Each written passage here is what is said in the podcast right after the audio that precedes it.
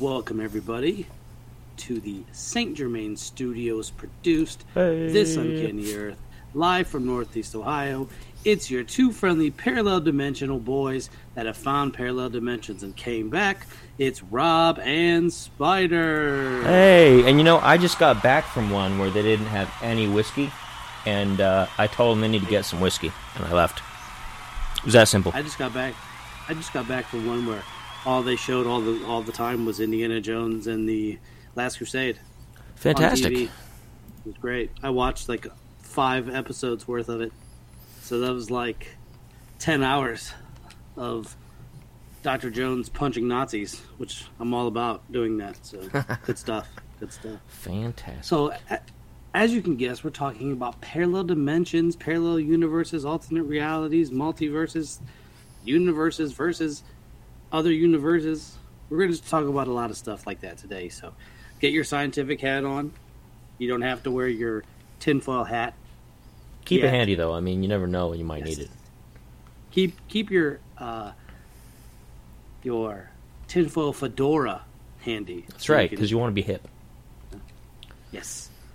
Yes. So let's get into the fun, fun, fun, fun, fun parallel universe. Now let's start off with some just some terminologies here.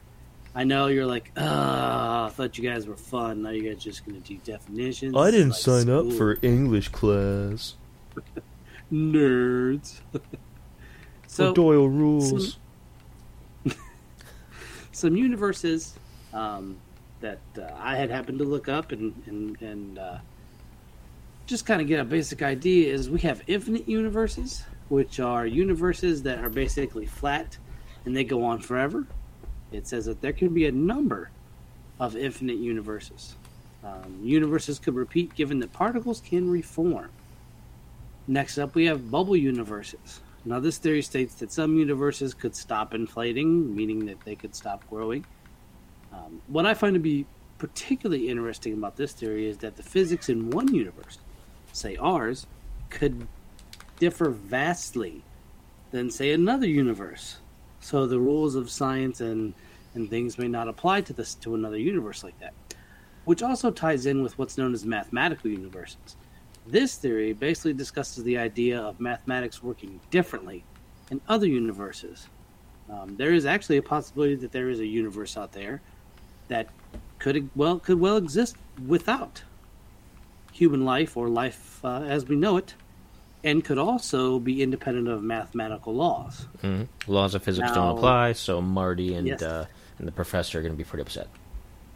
They're not going to like that. No. They're not going to like that. Now, close to parallel universes are we have what are known as daughter universes. Now, this theory states is based more on the law of probability. So, for instance, say you you had a job in I don't know, like you had a job in Japan, or you could stay here and work in Wisconsin.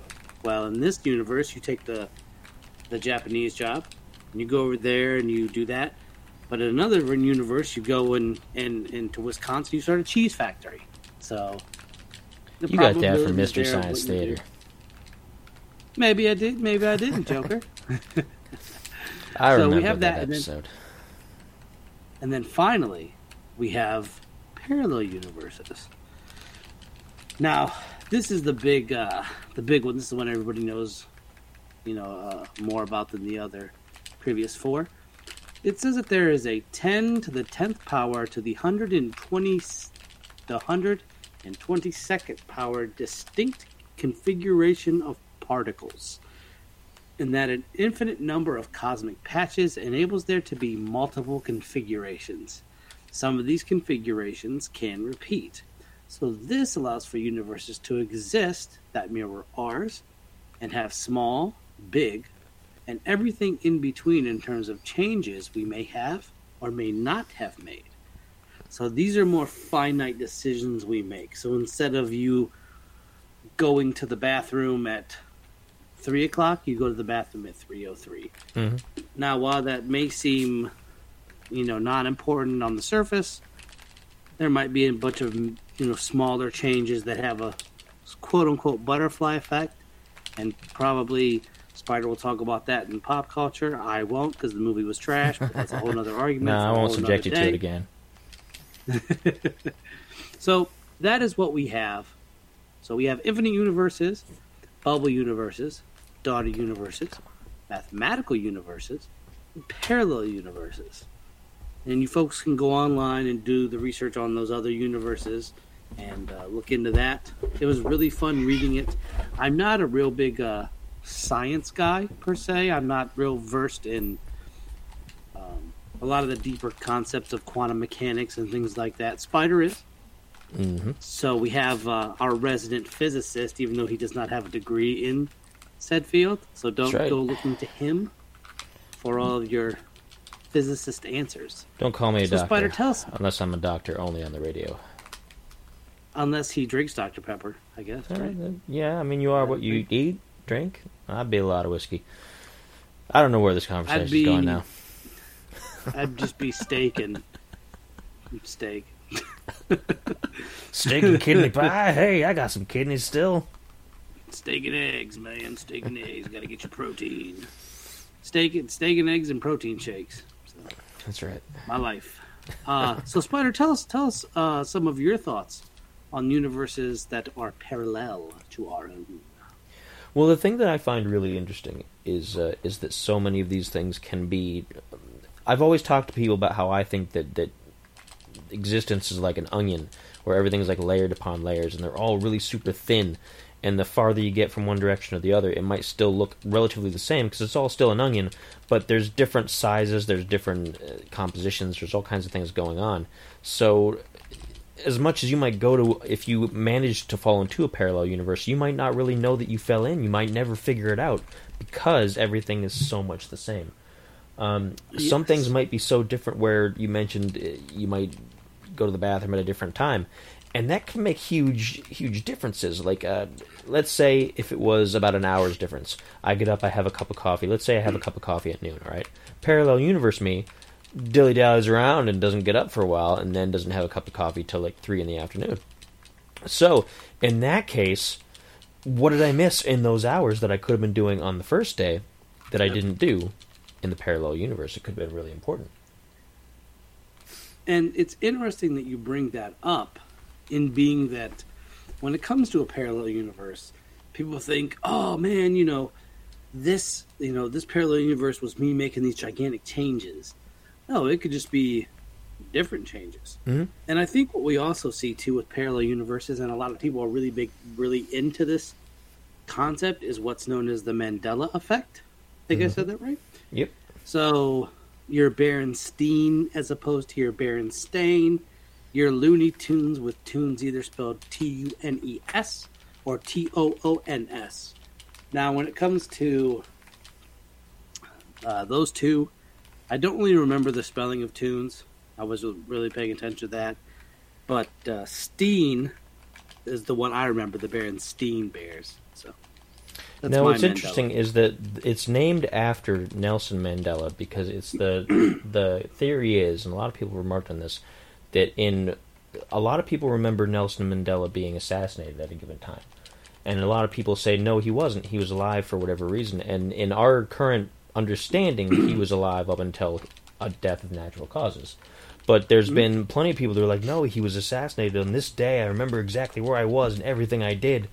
And mm-hmm. so it stands to reason that so many people see it one way that might have had no contact with each other, that their memories are real memories, as opposed to everybody else whose memories are also real memories, that he was alive until he died of natural causes. So the theory is that a, a change in the in somebody's parallel universe somebody moved from one to another or somebody remembers something from a different parallel universe or some sort of interaction caused kind of a crossover and that perhaps the universe that you're in right now isn't the universe that you started in Now they say that there. Now I know of two possible uh, shifts in dimensions or universes. One being uh, Glock, which was the bell in Nazi Germany. We talked about that on our uh, Nazi science episode. I think that was seventeen. 17. Yeah, you you know where the website is, folks. Go out there, check it out. There's a cat. So next we have the the bell. So when the bell actually went off and and either teleported or time travel, whatever, it sent out a shockwave of sorts of particles, of quantum particles that completely changed the history of the world. So that's one theory. A second theory is what's uh, is is CERN, um, basically the big hadron collider. Supposedly, Mhm. that has somehow shifted us into a parallel dimension from uh, whatever dimension we had, well, you know, whatever dimension we had came from. So those are two possibilities of why we have shifted into parallel universes. There could be, you know, many, many, many other reasons why. There could also be people that have shifted in with us that weren't here when we were here and they somehow had shifted over from another universe into our universe or we shifted into their universe. So in our universe, Nelson Mandela died of old age after he was released from prison. We happen to shift into their universe where Nelson Mandela was assassinated. or So uh, have those- specifically that he was that he died in prison um, versus going on to become president. So there, yeah, we have we have, and those are the two I've heard. Uh, Spider, what uh, what reasons have you heard how we got into a parallel dimension? Well, there's a lot of things that happen in the universe. I mean, there's there's a lot of talk about um, solar particles and things like that about how how the way that solar flares work and different energy can kind of cause really massive changes. And um, so that's one thing. It, most of these are all kind of like they're fringe science. They're not anything that anybody can prove so far. They're not anything that people are really like. If you make a scientific journal about it, then you're probably not going to get very far. Um, on the internet, you'll get super far, but not you know in respected scientific communities. So none of this so far is stuff that we're saying is absolute fact. It's just guesswork. Mhm. But um, the Yeah, other thing too. I, No, go ahead. Oh, no, go ahead. another example. oh, I was I was just going to jump in. I wonder if we would even notice. And that's You know, the thing too. I mean, it's Yeah. it's so minute that you might not. I mean, a lot of people when they came up with this were taken by surprise. It was just random conversation that yeah, oh, did you see Nelson Mandela died today? And somebody was like, well, no, he's been dead a while already.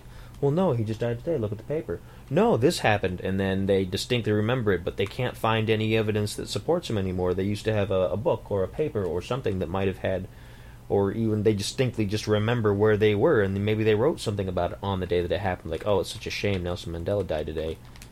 But um, and so it caused a lot of uh, a lot of differences in things. So the other thing too that might have caused or, or might be a culprit is we have a lot of natural phenomenon that happens that's really massive. One of the big things that happened several several years ago was uh, was the tsunamis that um, Mhm. that it caused a tsunami in I think it was Indonesia maybe Indian Ocean I don't know it was it was I don't remember exactly where it was but it was a really huge deal it was such a big event caused by underground undersea um, uh, cavitation and uh, and earthquakes and things that uh, supposedly it shifted the the planet on its wobble a little bit, which is um I mean it sounds like oh well okay whatever. What do you mean the planet wobbles and it leads to a big huge discussion, but um it, it we still don't know the effects of that. Like scientists at the time said, there's going to be long-reaching effects that we have no idea how this is going to affect our climate, how this is going to affect anything, and it was one of those news things that was big for a couple weeks, and then because we'd have to wait for it, people forgot about it. So, I mean, I think that's a huge proponent for a lot of things that are different today. I think part of our climate change problems had something to do with that. I think there's a lot of far reaching effects that are going to be a problem because of that event. And I've been just kind of on edge of my seat, like watching out for stuff that might be tied into it. Now, I'm gonna back. I'm gonna go further back than Spider here does, and I'm gonna say that, in my opinion, what what you know initiated this change, or maybe has shifted us into a parallel reality, was the nuclear bomb testing. I think a lot of those tests and and, and you know Bikini Atoll and New Mexico and everything else, bombarding everything with radiation, could very well have shifted us, you know, into a whole nother reality. You know, we, we don't know the, the, the long reaching effects of a nuclear weapon other than the fact of radiation and how that reacts to people, animals, um, the, the, the, the, the ground in terms of destruction and things of that nature. We don't know what the invisible effects may have been that these bombs have been causing. And, you know, uh, supposedly in North Korea, I believe they had tested one or something had happened and the mountain had, had somewhat collapsed. And that was either due to them destroying it because they didn't want people to know it, or maybe something went wrong. But as all of these bombs have been tested, we don't know if the world has not shifted into another reality based on what we're doing here with those weapons and, and nuclear energy and things of that nature, not to mention nuclear power plants going bad, Chernobyl, uh, Three Mile Island, the, uh, the 2011 uh, earthquake in, um, oh man, I, I have it on the tip of my tongue here. Fukushima, Japan, that had uh, reaching effects into the reactors there. So there is a plethora of reasoning behind all of this parallel dimension, earth shifting, and, and things of that nature. So to me, I feel like that could be a central um, catalyst for shifting into a parallel dimension. If we have shifted into one, we wouldn't be able to tell unless we had found proof, like like Spider had said with the paper that said Nelson Mandela dies in prison, or the two uh, uh, Berenstein's versus Berenstain Bears books, you know, having one and having the other. But even then, you know, those people could just, you know, it, it, it it's easy to print out uh, a book cover with one, book cover other, put it online, say that's what it is, and go from there. So we we would we need some real concrete proof that we have shifted into different dimensions. Now, one interesting thing, and this is mostly pop culture stuff, but I think it's still an important point to the discussion as far as how we'd be able to tell. Um, because we're talking about events that, that tend to cause l- massive release of energy for the most part, right? Like atomic stuff and earthquakes and tsunamis. And um, that's kind of the premise for. Uh, right now, there's a whole new series of, of Star Trek movies out with a new cast, and it's a new alternate timeline and everything like that. The That timeline was created they addressed it later. They didn't really talk about it much in the movies themselves. But the excuse they gave was that there was a massive, there was a star or a, a planet or a star that exploded with a supernova in a certain system, and because of the massive amount of energy that was released, it sent a blast of energy through something called subspace, which is it's a, a story thing that they have in Star Trek and a few other different sci-fi things that carries um, it carries certain kind of radio signals and things like that, and certain species can live there, but it's an alternate dimension. Um, but energy flows differently there. And because supposedly this wave of supernova energy flashed through subspace, it was carried farther and longer and more powerful and grew into this tidal wave of energy, and it destroyed the star system of the Romulan people and the alternate, which is the current Star Wars, or Star Trek continuity. And the old one didn't have that. The old one that ne- event never happened, so it's fine. But it's it's a good example of how something like a massive burst of energy has been used in in fiction to explain how different universes have have come about. And that's the thing. Pop culture is really uh, big into parallel universes, and it goes back quite a ways. I think the atomic age really kind of bolstered our our uh, feeling about that. You know, the atomic age brought about so much, and that that like I said, that could have shifted us into that uh, parallel universe where science is the forefront of everything. Even though science has had its place, but how do we know? That science didn't have its place beforehand. If we've shifted into a parallel universe, then you know what I mean. So you know, we look back and people are like, "Yeah, scientists, scientists, scientists," but what if the atomic age has shifted us into that? And let, let me just um, take a second here to say everything we're talking about tonight, we don't necessarily believe. We're just giving you kind of all the- Theoretical. yes, we're giving you all the the the insights to the different concepts and ideas that could be plausible, maybe probable. We don't know. We're just give, we're just throwing it out there. Our personal beliefs are usually the things that we save for the end of the show on final thoughts, so you can catch us there with those um, thoughts. But for now, I'm gonna take it to disagreements against parallel universe So we have the we have the, the, the proponents or the or the definitions, and we talked about what they what they mean and and uh, the things that could have been. Well, here's a person. His name's Ethan Siegel. He is a medium, and he states that it is not feasible for parallel universes to exist. He does not agree that in theory, or I'm sorry, he does agree that in theory universes go on, could go on forever. And um, this is, and he, he comes to this by way of our universe being roughly 14 billion years old. Uh, it would put our universe as finite and actually not infinite, and it would limit the potential number of particles to arrange themselves. He goes on to further state that universes would have different rates of inflation, thus, it would decrease the odds of a universe like our own. And then he further goes on to state that unless inflation has truly occurred for an infinite amount of time, then there are no parallel, parallel universes. Now, parallel universe, since nobody has 100% concrete proof they exist, you're going to have folks like Mr. Siegel here who's going to discuss and say, well, you know, there's I don't believe it. Here's what I think. And then you have other folks that say, well, here's what I think in pro uh, universal or parallel universe theory. And then here's some cons. So I wanted to give kind of just a little bit of uh, disagreement on it so that it doesn't look like we're, you know, pushing this uh, mm-hmm. pro universal or parallel universal agenda, so to speak. It's funny you say that because I, I actually have some thoughts about it. Uh oh, you some thoughts? Oh my goodness! What? I mean, he's got some. He does make some good points, but at the same time, his uh, his rebuttal is kind of against a lot of other current theories on how other things in the universe might be. Like right now, if you play yep. the odds, you're probably going to lose as far as that goes because right now the chance that there could be life in the universe other than ours is about the same as that kind of thing. Um, yep the chances are so infinitesimal and so low that we know of because we have never encountered anything else. It could be that we don't know as far as the odds go as far as parallel universes because we can't prove anything about them yet. So it's kind of one of those things where you can't say definitively one way or another because there's just no evidence.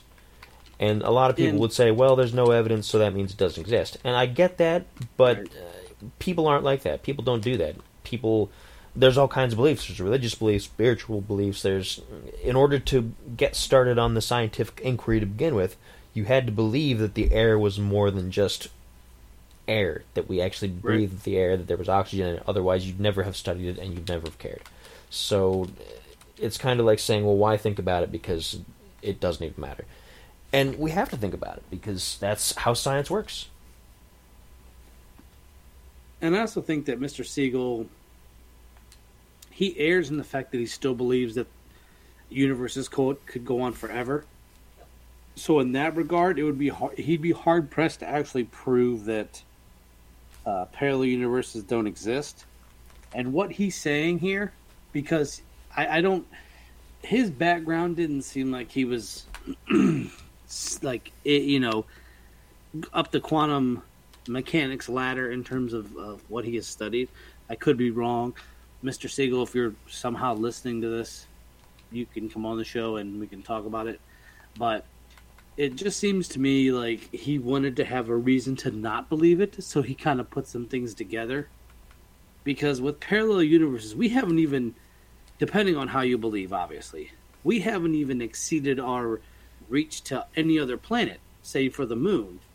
Yes, we landed on the moon. Save for the moon. okay, so you know, like I said, depending on how you believe, because you know you could believe in the in the concept of us coming from Mars after we destroyed it to Earth. That's a whole other topic. But if you go by um, the standard now, if you push out, we've only pushed to the moon. Now we've sent satellites all across the galaxy, uh, photographed uh, different galaxies, different places, but until we have a human being or another life form of that nature on another planet, or we can see that on another planet, or we can see a whole nother universe, you know, with our own eyes, you're going to be hard pressed to prove these places exist or they don't exist. So, and, and like I said, on, on final thoughts, at the end of the show, we'll discuss what both of us think and feel. But I have to go against Mr. Siegel in the simple fact that he still holds a basic concept of that universes could go on forever. So I think he kind of he kind of uh, uh, undercuts his argument because of that concept right there. Once again, we really don't know. I mean, we're we have our own opinions, obviously, and we're just uh, at the end of the day, we're all just talking about our opinions and what we think until we have actual evidence that anything is any different. And that's how anything should be. Uh, nobody should have to get into a, a scientific debate and then go away with saying they're so wrong because they believe this when it's obviously this. Right. I mean, neither one of you knows, so just you know, wait and see. And th- and that's how most things should be. Just wait and see if evidence points one way or another, and then again, evidence can sometimes be wrong if faced with newfound evidence later. We're dealing with that with a lot of the um, the ancient genome kind of stuff that's going on right now. There's a lot of people that say for sure that because it's been around for so long, the out of Africa theory is 100% correct. There's other people that say no, it isn't. Look at this, and those are people that say, well, that evidence is actually supporting this evidence that it does. Blah blah, back and forth. There's a huge debate about it going on behind the scenes that's not really newsworthy, so you don't hear about it in in the media right now. But there's a lot of discoveries in um, in ancient remains and things that are really really exciting right now. So if anybody's interested in that, by all means look that up. It's great stuff. Um, just again, keep an open mind and, and don't fall one way or the other. And the thing is too is is when you're when you're looking into this sort of thing, keep a keep a, a, a you know study the fiction aspect of this kind of stuff. You know, read some of the the the, the old school, the Isaac Asimov fictional science fiction books because I think they really give a better understanding when you're dealing with this in terms of the scientific aspect of it. Yeah, I mean, obviously, you know, it, it's it's science fiction, so it's not based in fact, but I think it helps build a, a solid foundation to grow off of because I think if you let your mind be able to absorb some of this stuff, like Spider said, keep it open, but at the same time, keep an air of of, of skepticism, light skepticism in this, because parallel universes, there's no fact in it. There's no fact they don't exist either. So you're you're kind of in a, in a, in a middle here, and you have to make your own decisions based off what you think of parallel universes. I think the most interesting takeaway from parallel universes is the fact that there could there could be you know an infinite number of universes where we make different decisions. Like spider and i might not have made this show because in another universe we're both filthy rotten millionaires. I mean that would be nice but you know it's not in this world happening right now. Um, now as as far wise as disagreeing over parallel universe or the theory of parallel universes, I think it's best if you just continuously study people who are really knowledgeable in that field. Like, uh, oh, what is his name? He's a Japanese scientist. He wrote the book Hyperspace. Mm. Kaku, uh, Mi- Michiko Kaku, I think his name is. I have one of his books. Yeah, I have one of his books on top of my shelf right now, actually. But um, yeah, I, I can't pronounce the names very well. So Yeah, yeah. Uh, he does a fantastic job of explaining it, and I, you know, go on YouTube, and I and I hate to say this because, you know, there there are plenty of YouTube videos out there that are just uh, bullocks. They're kind of a mess when you watch them. They got the computer generated voice, and you're like, okay, it's quite enough. But you know, you can search up this guy.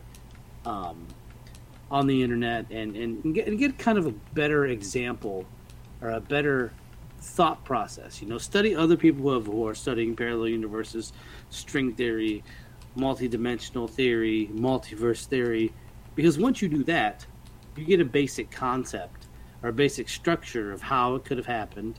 Now, it is it's it's heavy in science, and if you're not science minded, it might take a while to adjust to it. It took me a little bit of time to adjust to some of these theories in terms of understanding them, because I had to go back to a you know a, a kindergarten level science explanation for some of this stuff, and there's no shame in that, you know, because you want to you want to grow your brain as best as you can. So, and then I built upon that by reading, you know, the the book Hyperspace and some of these other things, and I was able to grasp it a bit better. So, you know, just start at the elementary level and work your way up. Yeah, you don't need to jump into the deep end. Like a lot of people figure if you're going to study something like physics or quantum mechanics that it's going to be difficult right from the start. And it is going to be difficult. I mean, unless you're you're that kind of stuff is second nature and you've been studying that your whole life or you just intuitively understand it, then it is going to be difficult. But the more you study it, the more you read into it. Usually, if you if you do enough study into it, you'll pick it up and get better at it. Some things, like me, I'm probably never going to be better at algebra. I'm just not. So the geometry stuff and the rocket science is just out of my league. That's just how it is. I'll still read things about it because what little I do understand from the text is really fascinating, and maybe over time some of that stuff will reinforce itself. So you're doing yourself a favor by uh, by reading as much as you can. And uh, the gentleman's name is Michio, Michio Kaku, Michio Kaku. I don't want to butcher that man's name. He's very well established as a theoretical physicist, so I want to make sure I get that right. so he has a book, like I said, he has a book called Hyperspace. It's a it's a really good book. It's something that you want to be awake when you're reading it. Uh, you know, the same with a lot of nonfiction. With fiction, you can kind of just lay in bed at night and read it, absorb it. This kind of stuff is, is, is a lot heavier on your mind. It's it's more taxing on your thought processes because this is stuff you're going to think about after you're done reading it. And you're going to start building some conclusions. You're going to start going into some other uh, concepts, if you will. So a good time to read this would be, you know, when you're awake, when you can absorb uh, scientific information. Because, like Spider said, there's some things I will never understand, you know, and I'm okay with that. Because there's other things I will understand, but I still go out of my way to read stuff that I can't understand because maybe I can plant some seeds and then come back later and like, oh yeah, I read that, so that's what that means. And that's that's that's what parallel universes are all about is basically kind of grasping understanding for a what if. You know, what if I did this, you know, in this universe, but I didn't do that in this universe. So interesting stuff. Interesting stuff. Um, now, there's the other thing too. There's a lot of different uh, theories on how space is laid out as far as uh, as far as universes go. Some people like to say that they're laid out like a like the onion, like I said, how it's just concurrent layers in in one uh, sphere. Other people like to say that um, there's next to each other like slices of a loaf of bread, um, really, really thin.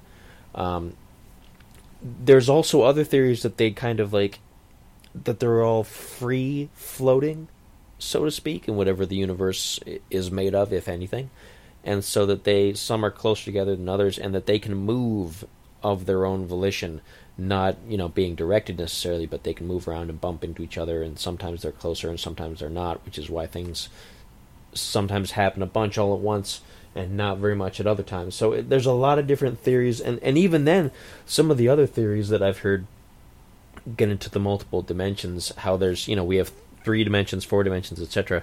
But how there's dimensions that make the universe. Uh, certain shapes, like a spiky ball kind of shape, because of all the different universal facets. And it, it sounds like I'm just making up a whole bunch of stuff, but once you read into it, you're just like, wow, this is a lot of heavy stuff. And it sounds kind of crazy. It sounds kind of just like, ah, but it's all theoretical. And that's one thing to remember going in. It's all still, you know, theoretical.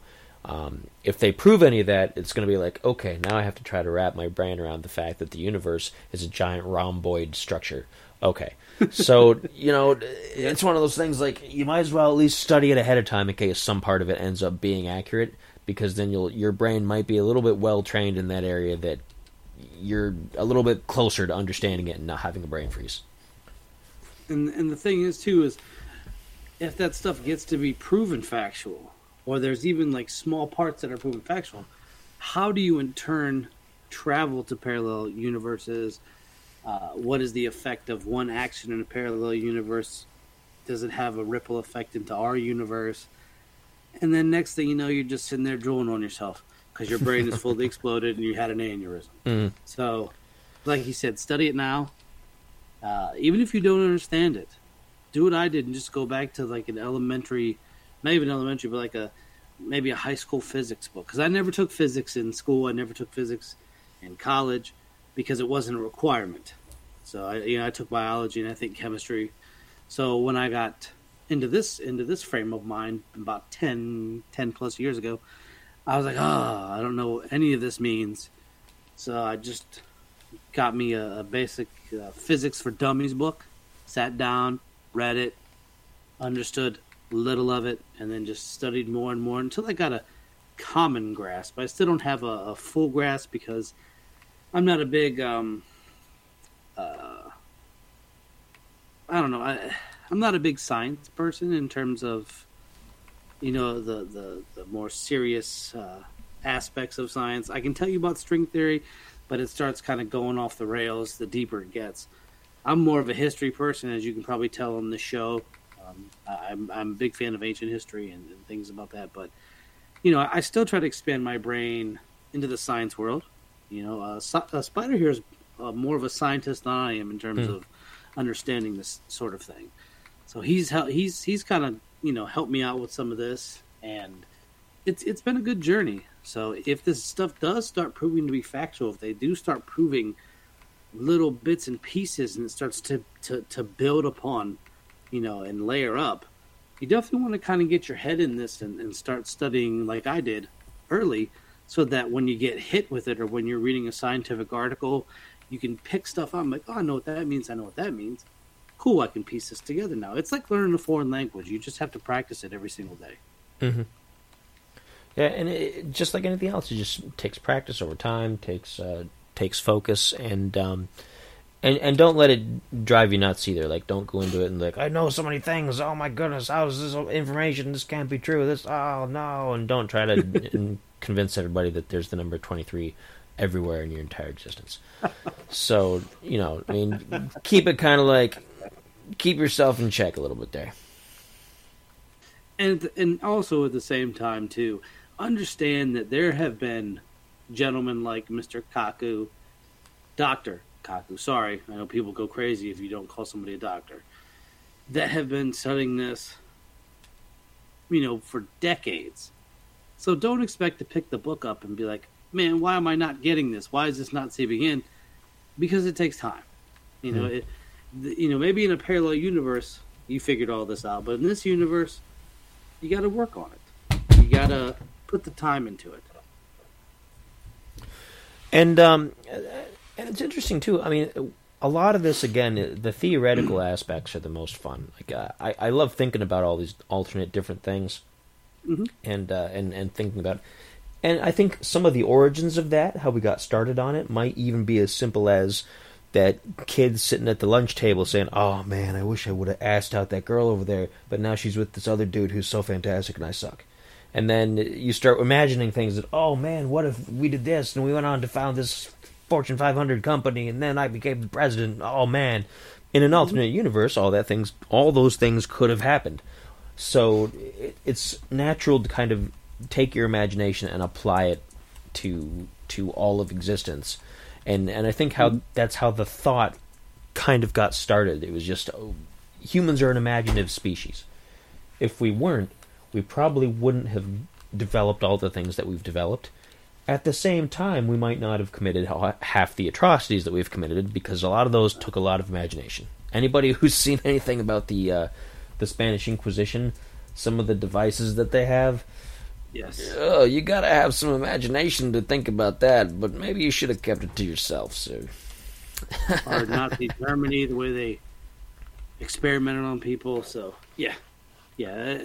And the thing is, parallel uh, universes, this could be something that has existed since the, the, the dawn of man.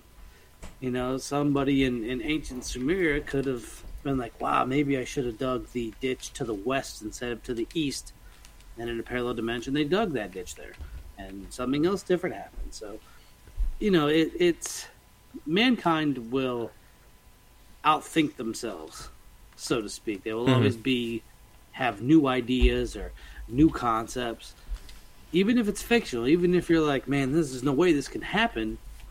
Well, that's what a lot of scientists thought too. There's no way this could happen, especially in the medical field. There's no way we can cure this, or we can we can fix this, or eradicate this. Now you don't have smallpox. You don't have some of the the, the older diseases that plagued mankind due to um, you know, uh, uh, advances in medicine, advances in, in, in cleaning, and advances in, in overall lifestyle choices. You know, not throwing your poop and pee out of the window into the street, not letting horses walk down and poop and pee in the street. You know, cleaning that up, getting rid of horses, bringing in cars, and then you know, there's consequences for that. You know, you have cars that give off the emissions and everything else. So, uh, our our world is uh, act and react. So you know, an action happens, and then, then there's a consequence. You know, like the like the saying goes, for every action, there's an equal or opposite reaction. And so the same thing goes for parallel dimensions. So, Mhm. and, and your actions are what causes the shifts in parallel dimensions every time you do it. Now that's not this proof. You know, don't go out there and be like, "Oh man, Rob said the parallel, parallel dimensions are real." He gave the facts. They're there. Boom. You know, I don't want people like uh, Dr. Kaku who hit me up on the email like, "Hey man, I got to start studying from you." Please don't. you're gonna be in a, you're gonna be in a world of trouble. But it, it, you know, it stands to reason. Like I said, if uh, you know, if I have the chance to make uh, a re, uh, an action, what are the subsequent, you know, paths that I could pick from? Because each path is going to do something different, even if it's minuscule. That minuscule path might lead to a bigger path down the road. We don't know. And um, it's really kind of fascinating how a lot of this stuff goes because, um, because again, uh, parallel universes and parallel dimensions can be similar. They can be different.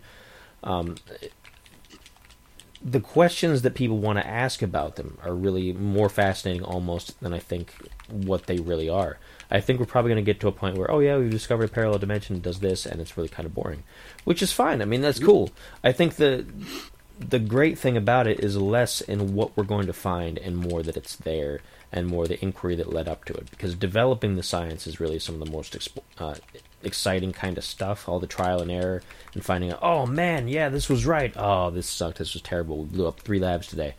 So you know don't really actually do stuff that's going to blow up laboratories but um, Yeah, don't do that. don't do that. still good stuff If you do that, make sure you don't hurt anybody. Yeah. Try, try not to do that. But yeah, I mean, we're fascinated with it. It's great stuff. Um, and I hope we continue to ask these questions and really continue to look into it and everything. It'd be definitely a, a fantastic breakthrough in science and humanity as a whole. I think too would be. But then see, if we do that, I'm going to play devil's advocate here. If we can go into parallel universes, are we going to screw them up like we've screwed up our own universe? Because that is a high probability, and it's it's it's uh, something you have to look into. Uh, It's the thing about also- people and their imagination. I mean, there's going to be always people who want to go and fi- found a new utopia in an alternate dimension and like, let's all be friends. I'll find my own self and we'll be brothers forever. Yay! And then there's other people who are like, oh man, my brother's a jerk. He just wants to take over the world and do Hitler things, and our universe is not as dangerous as his, so he's going to come over and do it now. Oh man. and also too let's let's look at something in, in terms of if you I, I don't know if this is the case but if you go over to a parallel dimension you meet yourself if you're composed of the same matter i don't think you can exist in the same space at the same time. Paradox theory. so so then what happens? Does does the universe just blow up? Because if so i don't want anybody to go into a parallel universe because i feel like all of our universes would just be in a constant explosion. And i'm talking like michael bay to the millionth power explosions you thought you seen transformers explosions this is a whole different level of explosions So yeah, good stuff. And, and I was to mention this, and I got like I had it, and then I lost it, which is why I said what I said anyway. But now, um, now that I remember it, if any of you out there, or if you know anybody who is not listening to the show, who might have any information, or, or who believes something that hey, I've interacted with the parallel dimension, I believe that this happened, I've done my own research, etc. Talk to us about it. Go to the um, This Uncanny Earth official group on Facebook. It's a public group.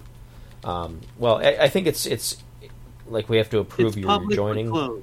Yeah, we so you, prove you you can find it. You just have to send it in because there's a lot of bots and a lot of like spam and things going around. So, but so far we haven't I'm- had that issue. I think we've approved almost everybody that's wanted to join.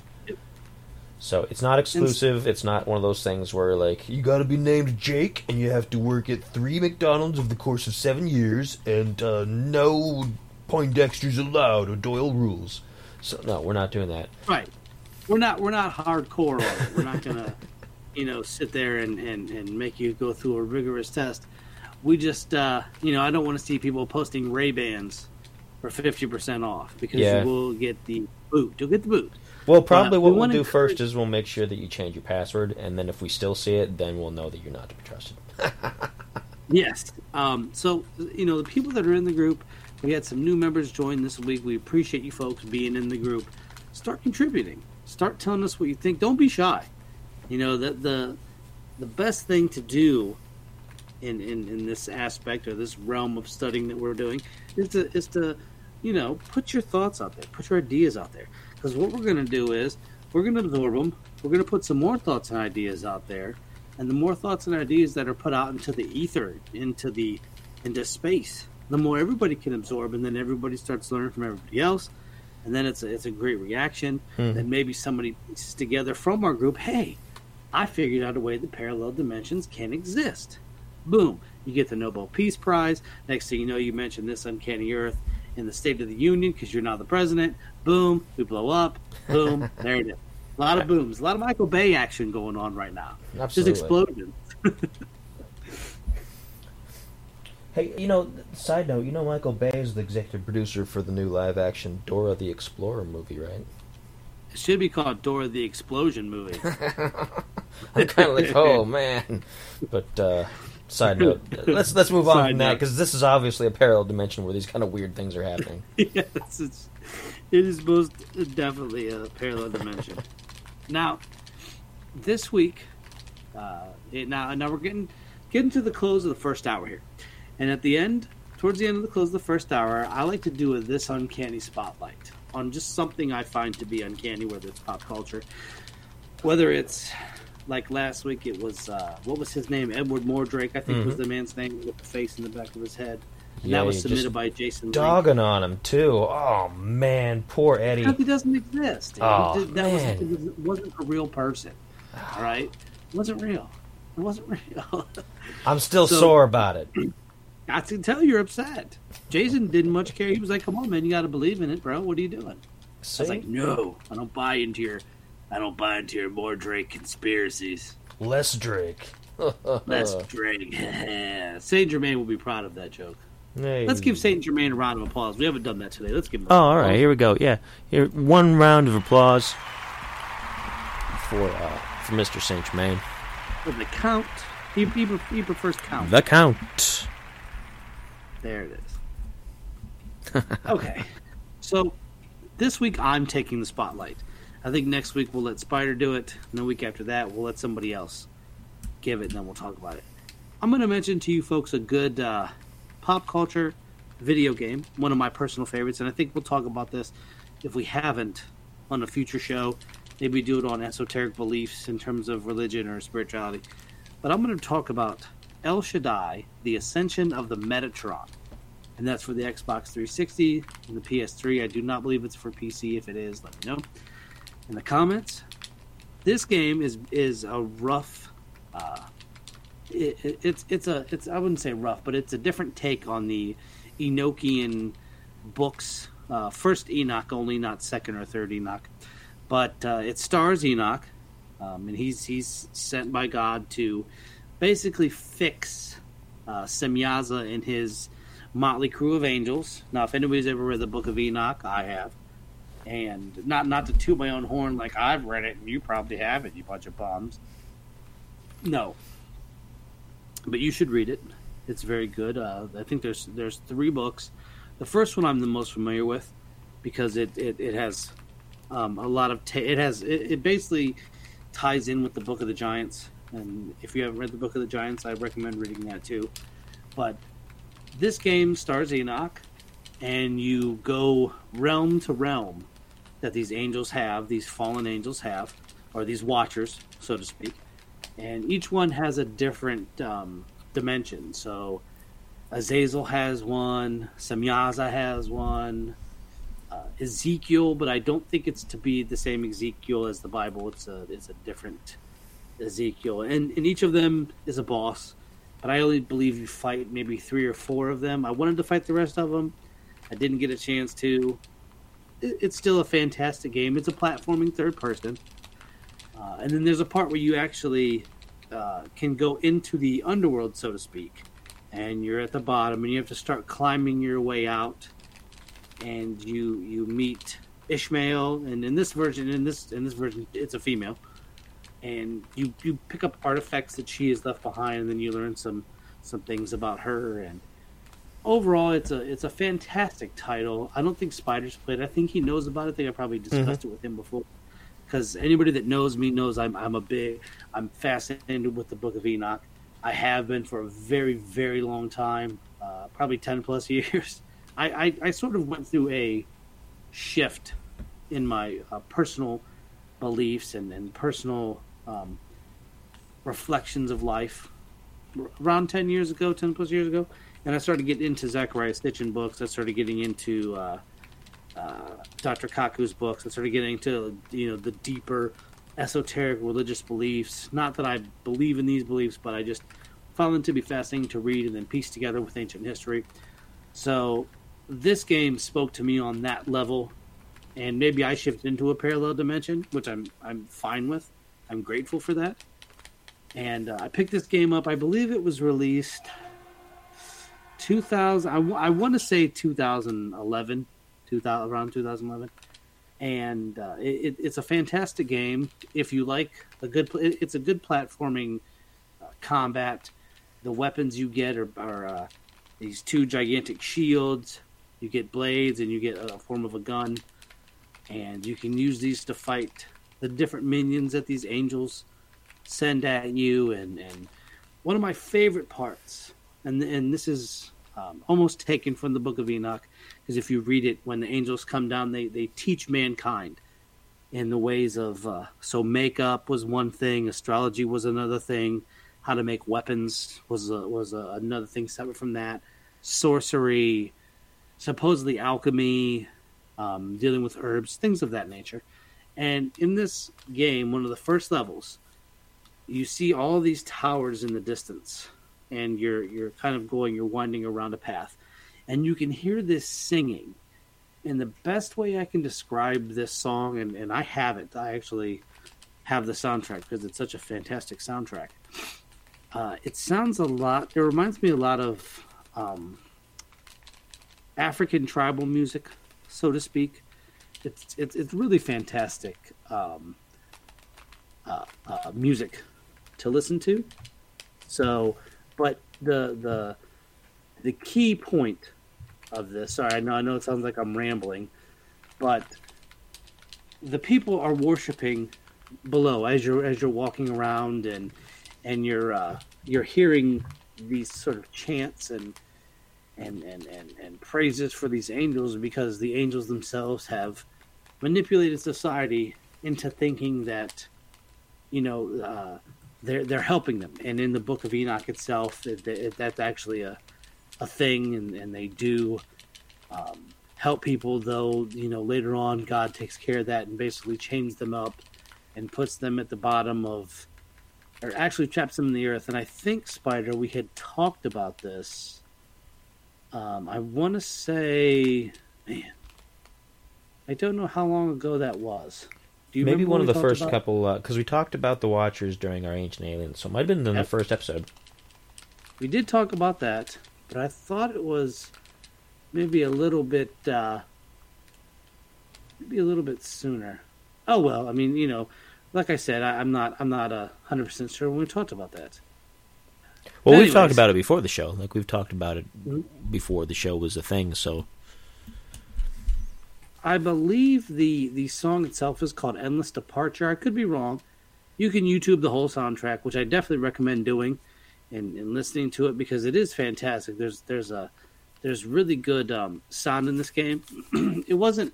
It's kind of a of a of a cult style game. Like it didn't get real big uh, praise, and it didn't sell. You know the the Call of Duty numbers that games usually sell. Um, these days. They're your higher budget games, but it's a really good, solid title.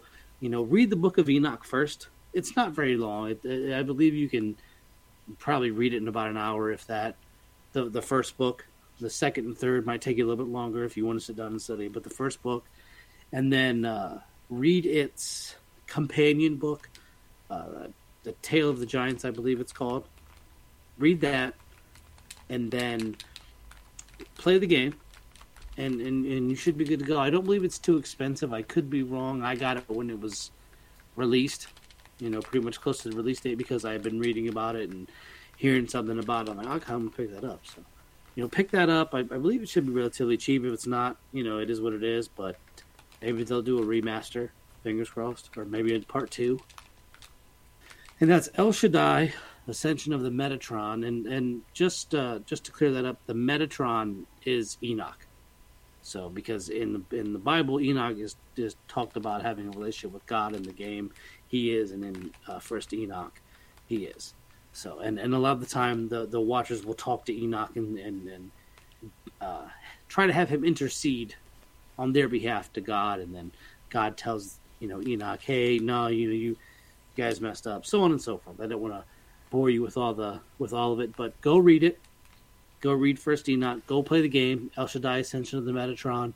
If I had to rate it, I'd probably give it a four out of five because I wish it would have been a little bit longer and had a little bit more of the angels in it than you know the four they had because there's many more angels they had and, and I would have liked to see some of the giants, more of the giants story unfolded. So good stuff. Good stuff. I like it. So um, we're about halfway through the show. We're going to go ahead and play our um, our station identifier and uh, give you a look at what other shows we have during the week at the Let's Talk About the Music Radio Network. And um, I'm going to be making a new one of those probably real soon because we have a whole week's worth of shows now. Uh, I'm going to mention the first two that aren't in the little ad that I'm going to do for you here. Um, we have a, a morning show on Mondays that's uh, the station owner Shells is doing. So check that out. Um, the exact time you're gonna have to go to the website. Let's talk about the music.com and um, and and check it out and see what the timing is. And then on Tuesday nights we have the Stan Girls, just a pair of, of uh, podcaster ladies who are new to the radio network. They've been doing podcasting for a while.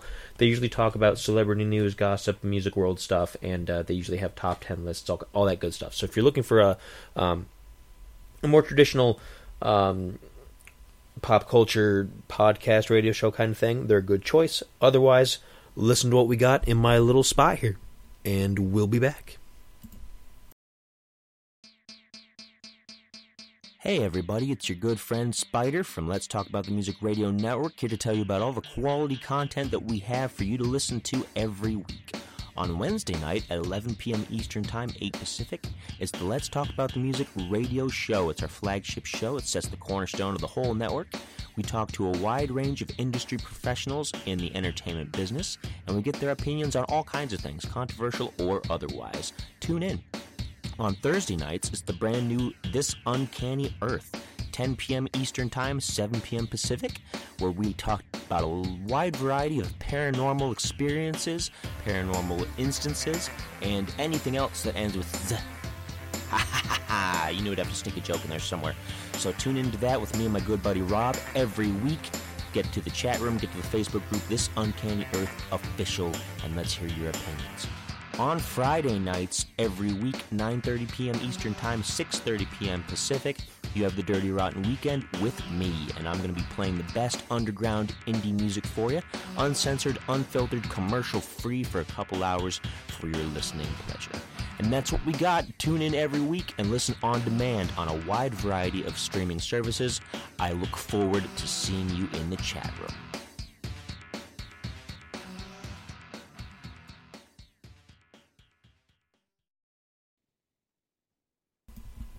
Oh, Saint Germain. You tell that joke all the time. Welcome back. and we're back. I want to make a quick correction.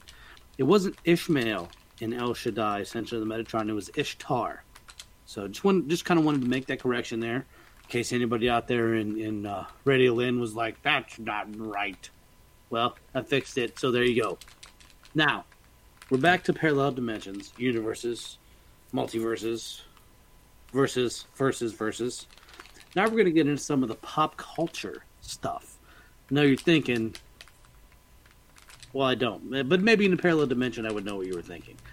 So, but I'm, I'm going to go ahead and start with a couple books. Uh, one of uh, one of the big, uh, bigger uh, books in terms of of uh, parallel dimensions or par- parallel reality is a, is an older book. It's called The Chronicles of Narnia by C.S. Lewis, and it revolves around some children that find a different dim- or different universe, different dimension in the wardrobe. You know, the first book is called The Lion, the Witch, and the Wardrobe. It revolves around uh, Aslan, who's the lion, and uh, the White Witch. And there's some battle in there and some things that go on. A lot of Christian allegory there and some uh, Greek uh, mythology and stuff like that throughout. But it kind of showcases the concept of a parallel dimension, but this is more on the lines of how you enter a parallel dimension and you can leave that dimension. It's not something you kind of get forced into or you get uh, pushed into without having a chance to go back. So I definitely definitely recommend reading at least the first book so you get a kind of a feel for the rest of them. I enjoyed the first one. It's been a very long time since I've read it, probably since I was a, a a kid maybe. I mean, it was a real it was real uh, big in school when I was Mhm. growing up. Not that it was released when I was growing up. I'm not an old man. But, There's a you long know, lot se- series of books to it too. I mean, it's multiple books. Yeah. There's, I think at the at like five or six books, and right now there's uh, like three movies, if Mhm. I remember right. There's, I think there's three. The last battle is the last book. That's I think there's the like the Prince of Caspian, Prince Caspian, the, Caspian Silver Sea Chair. Prince, something right. I've only read like the first book because that was all we were required to, and I didn't really try to you know read the rest of them. Not that they weren't weren't good books. I just I don't know for whatever reason I didn't read it. Have you read them, Spider? I think I've read all of them. It's been a, such a long time though, because I read them when I was younger. Um, I know I read up to at least the Silver Chair, which um, was I think the third one or maybe the fourth one. I can't remember if I read Prince Caspian first or afterwards, but um, pretty sure. I have not seen any of the movies though. I I saw a movie that was an old like um, maybe BBC produced movie back in the day, but none of the modern Hollywood adaptations. Now, I've seen the first two, I believe. Saw the first one in the theater. Actually, it was it was a pretty good movie. Uh, I enjoyed it. It. Was pretty faithful to the book, as, as as faithful as a book could be to a movie, or as faithful as a movie could be to a book, I should say. Uh, without, you know, I mean, there's only so much you can do. If they would actually take a book and make it into a movie, exactly, you know, line for lines, you know, part for part, you would have a four-hour movie Mm. on your hands. So, you know, in the in the in the essence of time. Uh, the next book I'm going to uh, talk about is a book by Mr. Isaac Asimov called Men Like Gods. Now, this book is set in the summer of 1921, and a Mr. Barnstaple is a journalist working in London and living in, let me make sure I get this right, Sydenham. Uh, he's grown uh, dispirited at his newspaper job. It's called The Liberal, and it was all, and just he wants to take a holiday. He's like, I gotta get out of here. I gotta go do something. Now, for those of you that don't know, in the UK, a holiday is just like a vacation. It's not like you know I'm gonna go take a Christmas break in the middle of July. A holiday for them is just a vacation. Uh, so he basically um, leaves. He goes on this vacation, and his plans get disrupted when two when when him and two other automobiles are accidentally transported into another world. Uh, and this world is called Utopia, and Utopia mirrors art, but has different changes. For example, uh, the the the the crucifixion of Jesus Christ is on a wheel instead of a cross. Uh, there's a couple other minor changes. That was the big one, and you know, no offense to anybody who who is uh, a father of that belief system. I just wanted to, you know, I thought felt like that was the most extreme part of that to put out there. Uh, there's three books to it. I definitely recommend them. Um, the problem with Isaac Asimov books, though, is if you're not into his writing style, you're going to be hard pressed to finish it I really enjoyed I Robot. I enjoyed uh, Nightfall that he uh, wrote with uh, Robert Silverberg. I really enjoy Robert Silverberg's works. So Foundation was good, but if you're not really into his writing style, because he, he does kind of go off on kind of the science fiction tangent at times in, in his stories. I don't know about Spider, how much I, Asimov he's read, but uh, I, am a big fan. Spider, mm-hmm. yourself? I enjoy it. I'm, I, I've read sparingly bits and pieces, so I can't name one off the top of my head that would be my favorite right off. But um, I have enjoyed a lot of his writing. Um, it, it, can be a little dry, depending yes. because of the That's time the frame that he lived for. and where he came from. Because a lot of the older authors, they wrote in a way that that was ex- exciting at the time because that's how people talked and interacted. And it was less you didn't have these big action movies and things diluting your attention. So books didn't have to be so boom boom boom boom boom boom boom boom, boom everything happening mm-hmm. every page. So um, it's a lot like the tolkien kind of stuff. It's very dry it's very kind of drawn out and lengthy because that's what was written at the time. So but if you get into it give it some time really kind of let it digest and and kind of visualize the events happening. I, I think it might help um, get through some of that and I, am a big fan of science fiction in general. It's probably my favorite genre of books and movies and, and things of that nature. So it was I, it was a little bit easier for me to, to get into it. But then, like on the flip side of that, like horror, in terms of uh, uh, Lovecraft, it's really hard for me to read H.P. Lovecraft books because the style of, of, of speaking when he was living is a lot different than ours. Not to say that I'm like I want to read a book with a bunch of slang or or or you know words of that nature, but it's just like he writes in a way that's kind of dry at parts, and you kind of get led on a, a, wild goose chase with a lot of his works. Um, but he does have some good stuff. Uh, I, I, you know, as a, as a side note, the uh, In the Mountain of Madness was pretty good. Dunwich Horror was pretty good. So, and a lot of his are short stories too. So it's not like you really have to take a novel and sit there and read it. You know, like Asimov, like Spider said, a lot of it is dry. Foundation, especially, if you're not really into science fiction, but you're looking just to read something uh, in terms of science fiction, Foundation is not where I would recommend you start. Maybe start with the I Robot book because that's pretty cool. It's it's some, some made up of some different stories and such that they had turned into a movie with Will Smith, as most people know. It was a good movie or a, a good book, and I enjoyed the movie too. But getting back to getting back to the, the, the topic at hand, another fantastic book, but in my opinion, an even better series, is The Man in the High Castle by Philip K. Dick. This story basically revolves around uh, what would happen if Nazi Germany had won World War II and had taken over, you know, part of the United States. Now, the, the, the Amazon Prime has that series, and it's in now, I believe, they're filming for the fourth season. And the, the, the TV show, so this is kind of like my segue into into our, our visual aspects, mm. and then if Spider wants to jump in with a book, he can. But the the uh, what I find to be awesome about this series is just the fact that you know uh, Germany nukes the United States, they nuke Washington, and so that's how they pretty much you know get a foothold in the United States. They take over, they take over New York. They make New York the capital of the Reich in the United in the in the United States in North America, and then Japan takes the the West Coast. So they take California, Oregon, you know, up and down there, and then the middle of the United States is considered the neutral zone.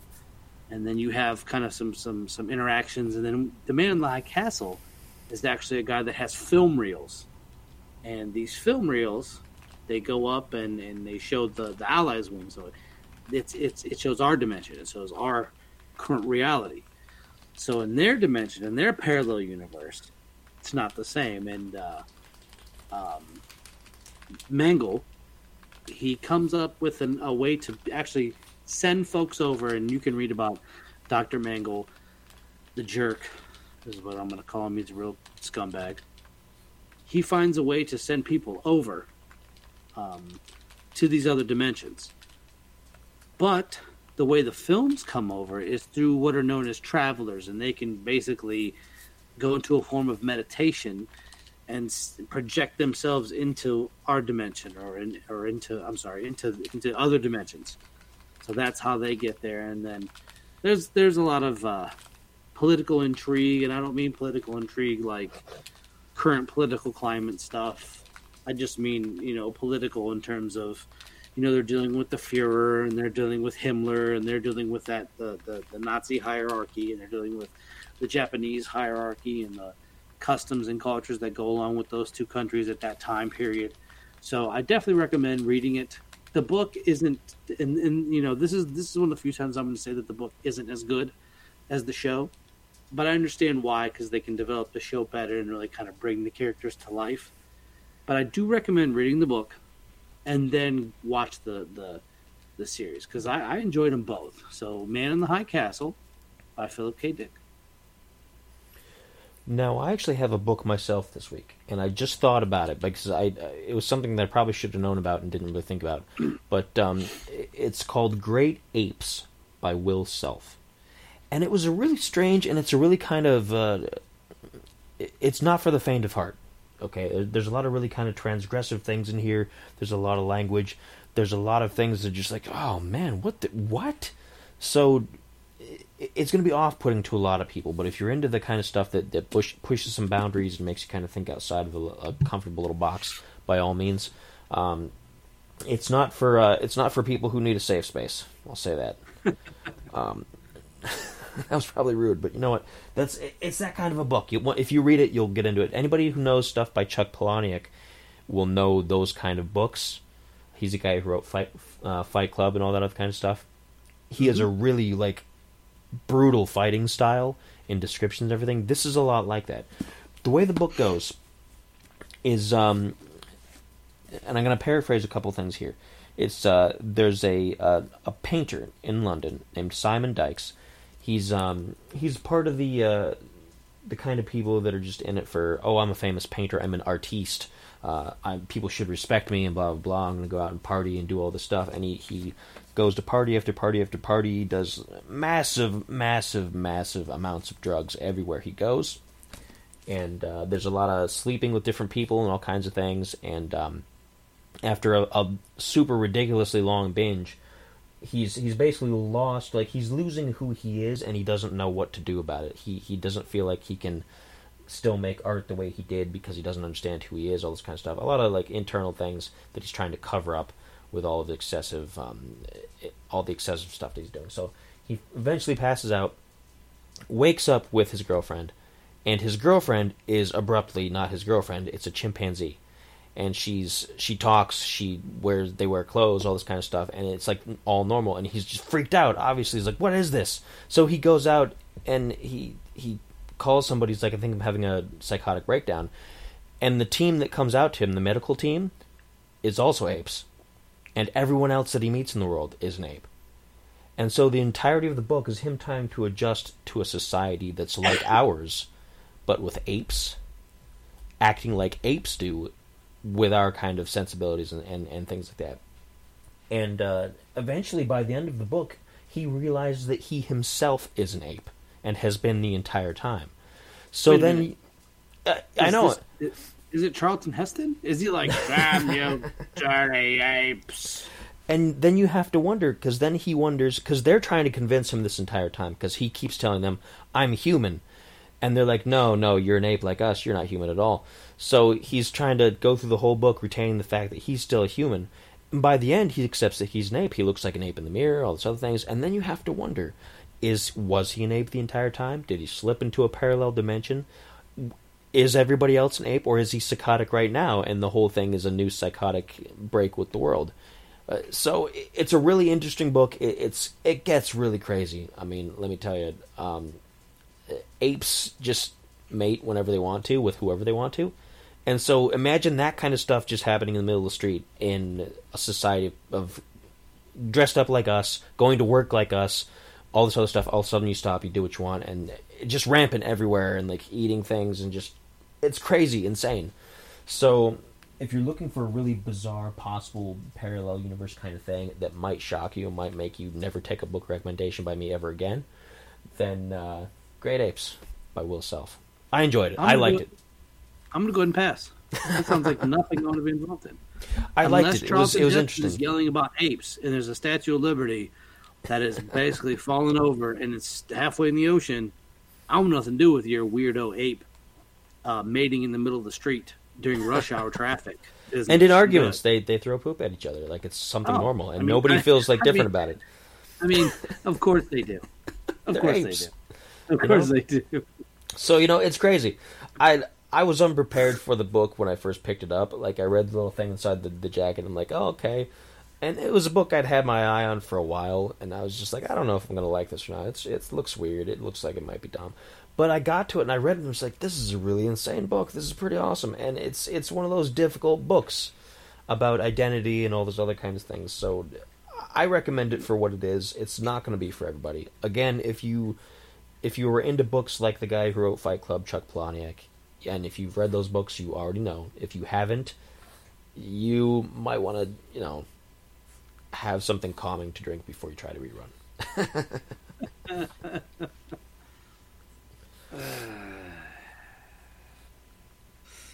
I don't know. I don't know where to go from here either. I don't, I don't know. I don't know I don't know. Um, do you have any other books? Um, I do. That's the first one that came to mind. I do want to mention in the uh, chat room because usually, usually our buddy Jason Link is in the chat room chatting it up, Oh, and um, and I don't Chatty make a big chat. deal out of it because I'm hoping that many other people will eventually, if you're listening to the show, please, you know, come into the chat room, talk to Jason, talk to each other. The chat room is for you guys to talk to each other about what we're talking about. It's not and for listen, us to Jason, constantly. we appreciate you being in the chat room. This isn't Absolutely. us saying, "Hey, why is Jason in there?" One hundred percent. I want people to join Jason and talk with him in the chat room.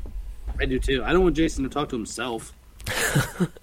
But he mentioned um, earlier in the show, like right when we started, he asked if we'd watched the Flash TV series. Oh, yeah. Um, I have not. I know many people that have, but they get into the Flash series and the Flash comics get into multiple universes all Yep. the time. Like the Flash himself isn't always one person. The Flash, many people have worn the Flash costume at the same time in multiple universes. Not like, oh, Well, this is future Flash. too. That's right. This is future Flash. This is past Flash. No, it's none of that. It's all we are all the Flash right now, and they form a society too. They form like the Speedster Society or something like that, don't they? And it, it gets a little like, wow, this is crazy because they are all the Flash, but they're all different people. So. Jason recommends that. He's really into it. Um, anybody else who's uh, into comic book character stuff or, or superheroes or DC or whatever, all that kind of stuff, check it out. Um, definitely worth a watch, from what I hear. Um, I'm all, I also want to point out that Jason Link has said there has to be a pair. There has to be one, and by one he means another universe. That is a bunch of macho men, Randy. Because let me tell you something, yeah, that would be fantastic. Yeah, I would like that a lot. Yeah. See, so you never know. There could be definitely. I, I would like to see that world because it'd just be nonstop yelling and Elbow and drops. wrestling, elbow, Elbow drops, drops and everywhere. Mean Gene, rest in peace, somewhere just being like, "Mobs tell and he'd be like, "I'm the cream of the crop," and Tito Santana's yesterday's news. Yeah. now, if Tito Santana's listening, you come on the show, but I still think you're yesterday's news. So, you know, what are you gonna do? Well, if we talk to him ne- next week, he'd be last week's news. Oh, yeah, your last week's news. Yeah, I see what you did there. Yeah, like. Any more books there, Spider, from the from the bookstore? Uh, well, let's see. I've got um, cause I've got a lot of books. I've got uh, I've got genre specific books like I've got Star Wars and Star Trek and those kind of things, and I've got uh, I've got different things like that. Um, I do have a book. I have to remember what the uh, what the title of it is. Um, it, it's a book of uh, of stories, like like nursery rhyme kind of fairy tale stories, but retold in a slightly different universe. Um, like uh, I'm not super. F- I've read it before, way way back. My sisters used to watch the miniseries on TV years and years ago. Uh, Anne of Green Gables. That might have a new one out now. I don't know. But there's um, the, one of the stories is Android of Green Gables, and it basically replaces her as a main character instead of just an orphan. She's an android, and so the family adopts her as a robot, and so it's super interesting. The end story is a mishmash of a bunch of different things. It's a mishmash of the Brer Rabbit uh, stories, which um, which are kind of controversial these days because of the Tar Baby stuff and all that kind of thing. But it's not. It, I, I don't think really it was racist at the time. I, I still don't think it's racist now. But anybody go check that out. But um, it mixes those with um, with uh, Huck Finn. Is it called? Is it called um, Required Reading Remixed? No, no. It's probably they, similar. They have that. They have ones called Android of Green Gables, Little Women in Black, Senator Joe McCarthy versus Killer Frogs, The Mob versus Witchcraft. It probably took a few of the same stories. Like Android was probably moved in a couple co- uh, collections.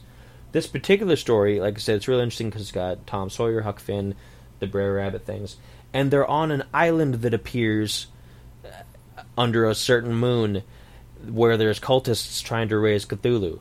So, totally insane. because why not? Why it's not? crazy. It's Why such a not? mismatch, and but you read it and you're just like, wow, this kind of makes sense, but it's just it's bizarre. And so, you know, uh, if I could remember what the book was called, it's on my shelf. I just can't see my shelf from here. Here, you know what? Entertain the guests for a minute. I'm gonna go take a look at the shelf. I'm just gonna get Well, he's up and wander over there.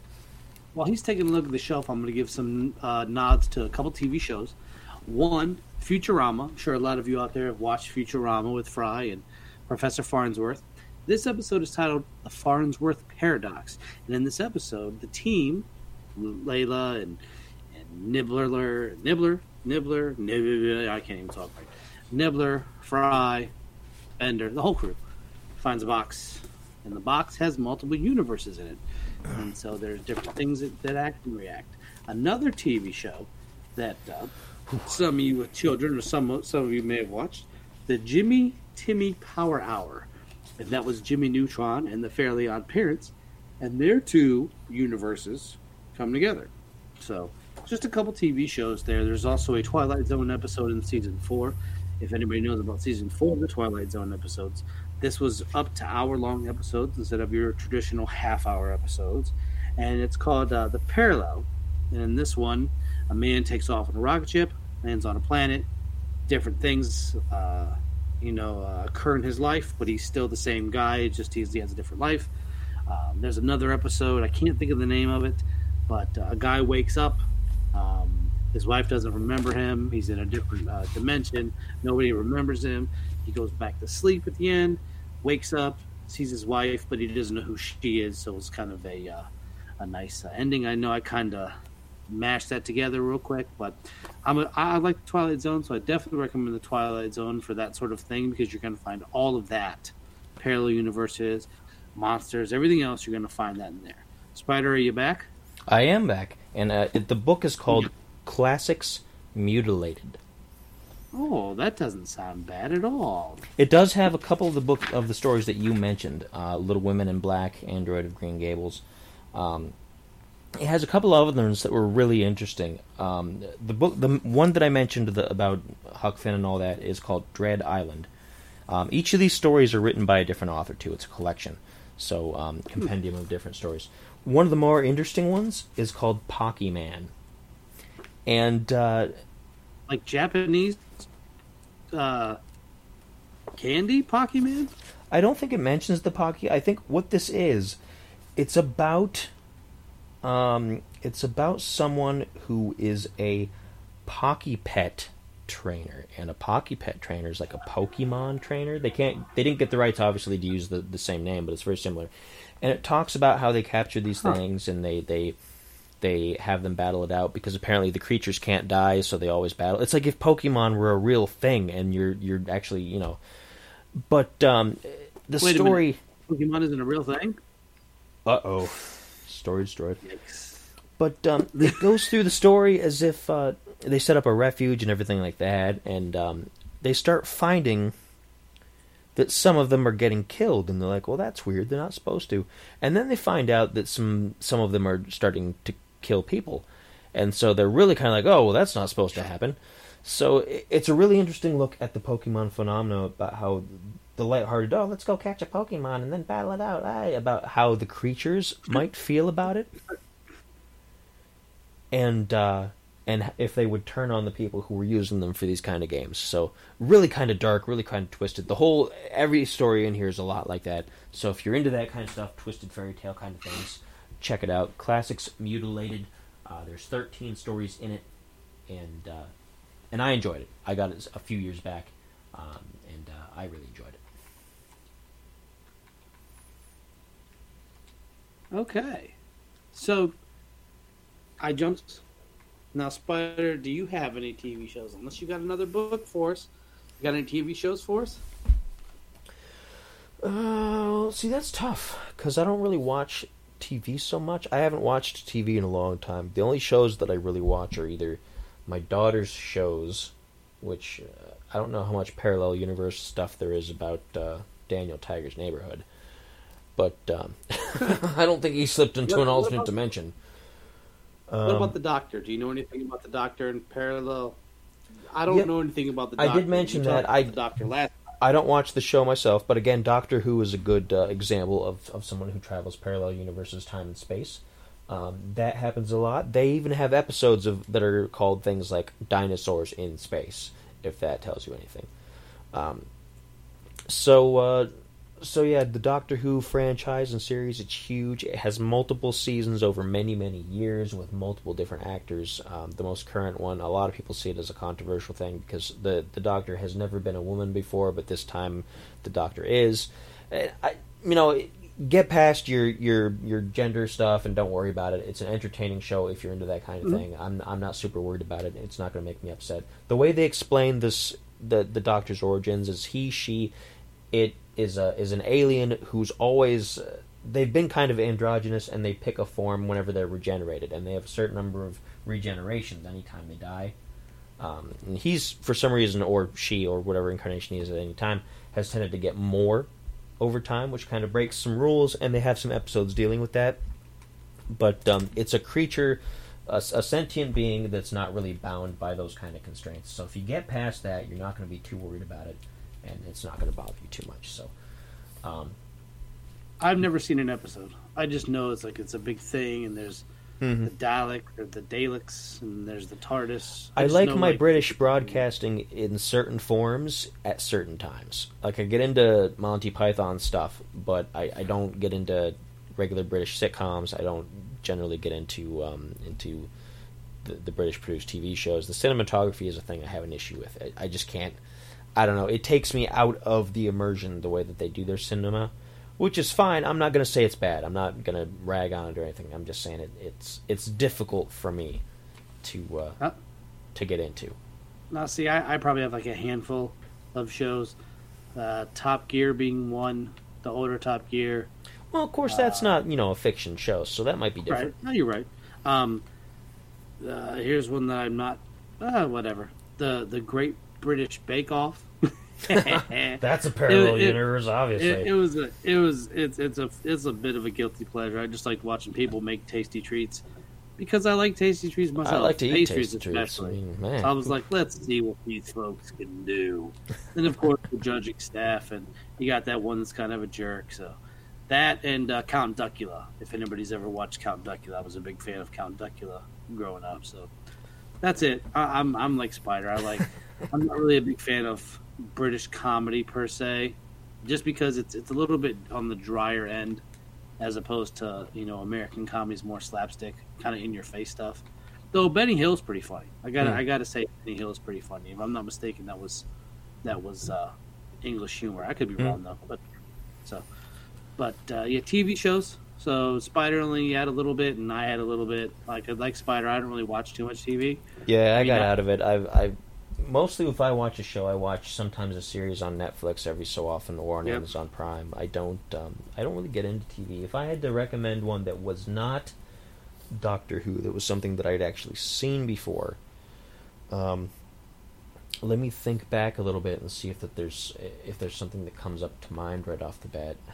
Because again, it's been a long time since I've really watched anything particular.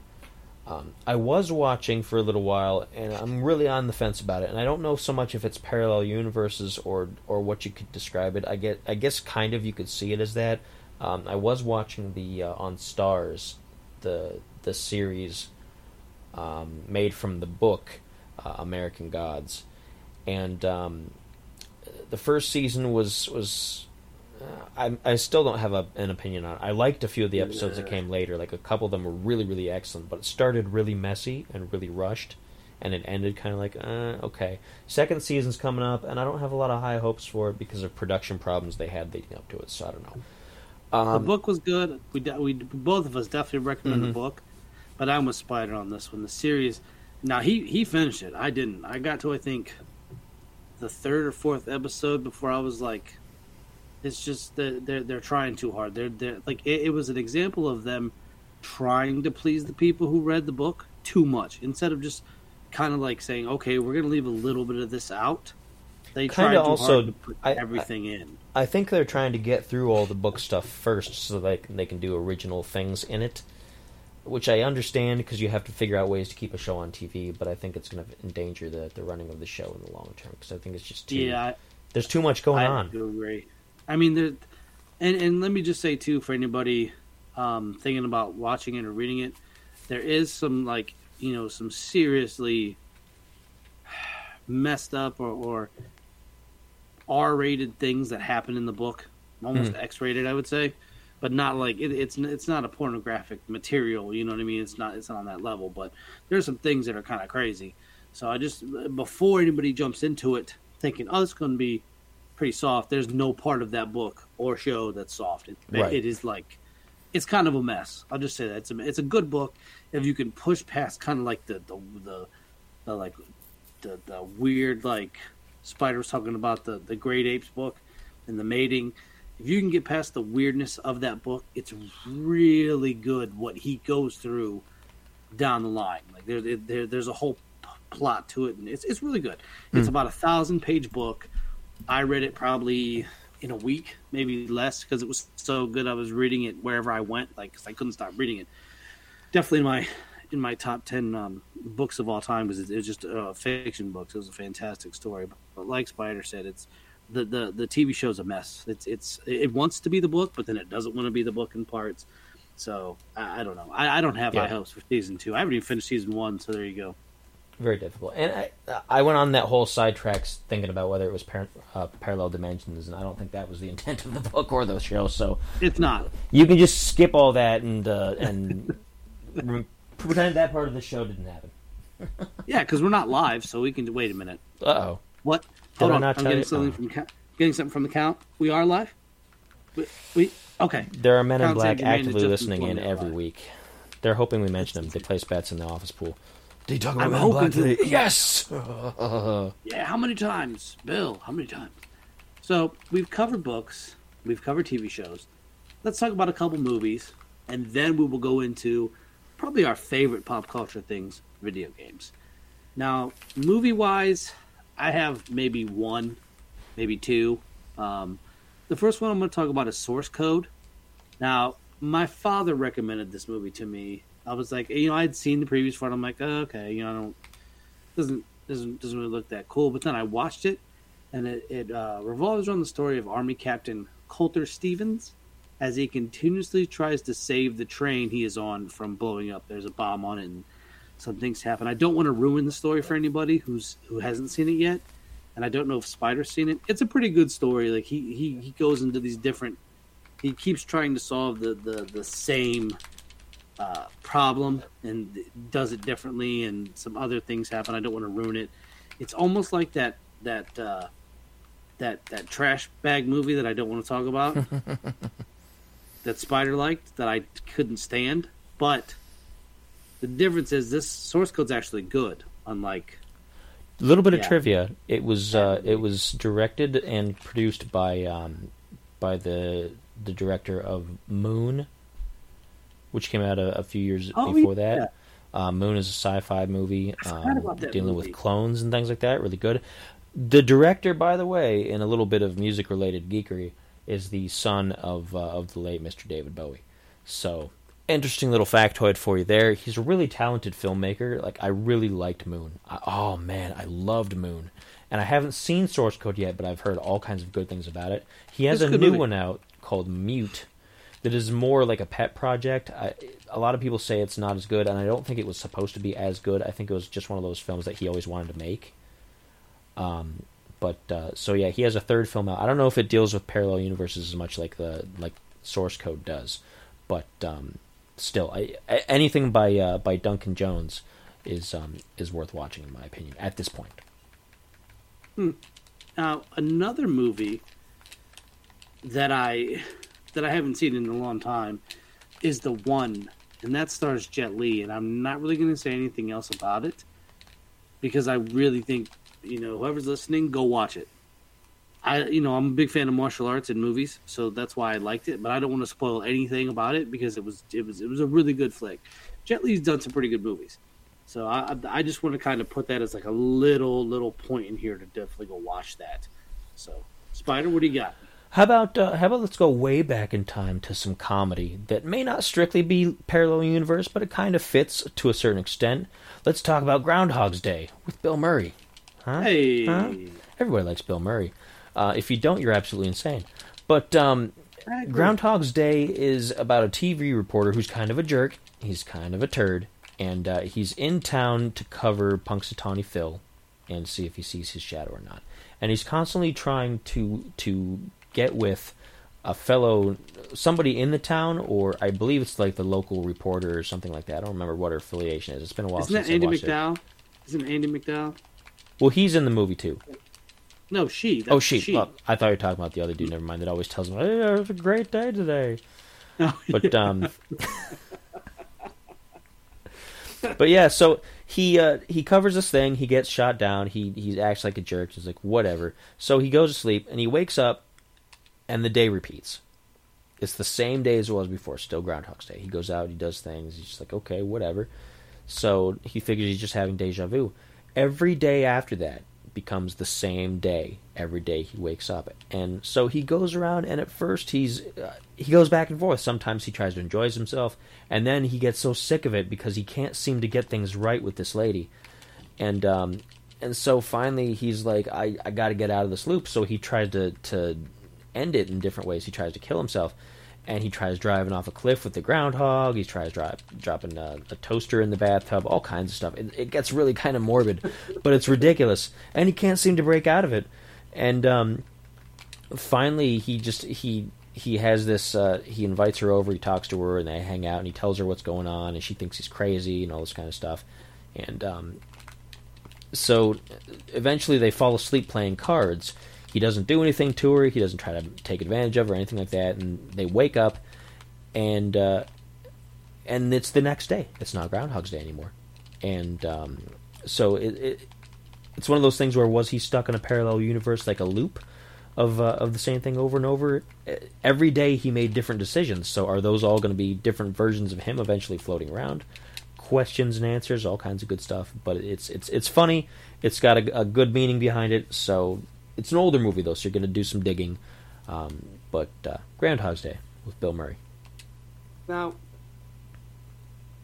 I wanted to actually. I am. I, I this came to me as I'm sitting here, but I wonder if a Christmas Carol could be considered a a parallel universe, since Scrooge basically goes into the uh, the the the present and the future and sees things playing out right? And he sees the the future he's dead and people don't don't like him and they're glad he's dead and they're selling off Mm. his belongings and this that and the third. And then he changes his reality into that one. And now i, I want to take a quick second. Um, if, if you're searching youtube for parallel dimensions there's a gentleman and I, his name escapes me at the moment but uh, one of the titles is it says how you can shift into a parallel dimension or I think one of the other ones is uh, going to a parallel dimension, warning you can't come back. Let me just state that there is no form uh, what he is talking about isn't actually like you being able to to to, to go into a parallel dimension, like on uh, uh, Man in the High Castle. The way he discusses it is much like Scrooge. You just change your ways, so like you start thinking different, you start acting different, and based upon that, you will shift yourself into a parallel dimension. And when he says you can't go back, he's basically saying once you adapt this lifestyle, you won't be able to return to your old ways. So I just wanted to put that out there. I know you're probably all like, "What is going on? Why is he what?" But I, I don't want any of you to be to, to go to that and see that uh, that video and get really hyped for it. Because I did, I was like, "Oh, I can I can go into a parallel universe." You know, I didn't think that because I'm I'm skeptical about things, but I was like, "Let's see what this is about." And come to find out, it's basically just changing how you how you think and feel and act. So, I want to put that out there. But like I said, Scrooge I wonder if that would be a good example of a parallel universe, since he's sort of. It's it's less visiting and more viewing, um, Right. Because he's seeing the events as they're happening at that time Mhm. for him. So it's not like it's something that's happening Right. later. It's something that's happening right now in his continuity. He just and he never sees himself. Right. He never sees himself in it either. So, just just thought I'd bring that to the to the forefront there. Uh, Spider, do you have any more movies? If not, I'm gonna move on to the next segment. Um, I'm sure I have a few, but I'm kind of drawing some blanks. I covered some of the big ones, and uh, Mhm. and I think I'm going to leave it at that. So have at it. Okay, uh, I'm just gonna jump into some anime real quick. I know Spider's like, uh, I'm, I'm going to take a break and drink some whiskey. um, uh, a, a pretty pretty good anime, uh, Naruto, had a movie called uh, Road to Ninja, and in this movie, uh, Naruto and Sakura are teleported to another world, where the roles are basically reversed. Hinata is more aggressive, uh, in in the regular show she's more timid and and she's she doesn't really talk much. She's rather shy. Kiba, who is uh, his thing is he has a dog with him and and he can kind of change it and grow it. He's more into cats than he is dogs, so he has a, a cat and, and things of that nature. So that was just something I wanted to throw out there. There's also uh, Full Metal Alchemist. When we discussed alchemy, I believe on last week's show or the show before that, we uh, we discussed Full Metal Alchemist. You know, a great show. It had a movie called The Conqueror of Shambhala, and that deals with with uh, parallel universes. In that the one is dealing with World War II, as we dealt with World War II, and the other is dealing with World War II in an, an alchemical kind of form and fashion. So, those are two just real quick anime titles I want to throw out. I try to throw out anime stuff because it throws Spider into a into a into a into a rage, so he just drinks more whiskey. But in a parallel universe, Spider actually loves anime. He's a big fan. Not this yeah, one though. and my glasses are pink, and um, I don't know where I was going with that. Probably something offensive. You're a horrible person, but it's okay. Rob So- does not wear pink glasses, by the way. No, I do not. He does I enjoy need anime. glasses, however. Hey, hey, hey, hey, hey, hey, hey, hey! Stop snitching, stop lying. The DVD mixtape. Uh, you know what? You're gonna pay for that. Yeah, but so it goes. now we're gonna jump into probably our both uh, Spider and mine's personal favorite pop culture stuff: video games. Video, video, video games. Mhm. Not video killed the radio star, because that wouldn't. That would I'd start MTV. singing. Uh, so the first one I'm going to jump into here is the Life is Strange series. Now I've only played the first one. I haven't played uh, the Calm Before the Storm with Chloe, and I haven't played the second one yet. The first one stars Max Caulfield, a girl who can basically rewind time, uh, shift into parallel dimensions. Um, it's a fantastic, fantastic. Uh, it, it- it's kind of like the. It reminds me of the old point and click adventure games of old. Um, what without having to move the mouse, you use the. It's on Xbox One, I believe, the 360 maybe, PS4, maybe PS3, and PC. And so it involves on this this this girl Max Caulfield, and she has this power, and she can, you know, rewind time and and and visit, like I said, other dimensions. And the whole story revolves around her trying to find out who is the uh, they're she's she, they're looking for answers in terms of a friend named Rachel, and she runs into one of her older friends, Chloe, and they're both kind of looking into what happened to Rachel. She basically just disappeared. And spoilers, give you guys a three second before I before I say it. One, two, three. They find out that the teacher, Mr. Jefferson, is the actual uh, killer, and he's been taking pictures of girls and and it, it, it kind of goes into like a stalkerish thing. So it's it's not for children. Uh, there is some language and there is some uh, violence. There's no nudity, but there's just some themes that go on. But what I really enjoyed about the game itself is that she could stare at pictures and sort of shift herself into that reality where the picture was taken. And that was a that was kind of like an overarching theme of the story. So i you know i enjoyed it. It was a, it was a really solid kind of delve into a parallel universe and, and the choices you make in the game affect things that happen later on. So if you haven't talked enough to this girl that's in the game to try to save her from from what she's going through, she commits suicide. You can stop that, and there's ways to go about that, and you deal with.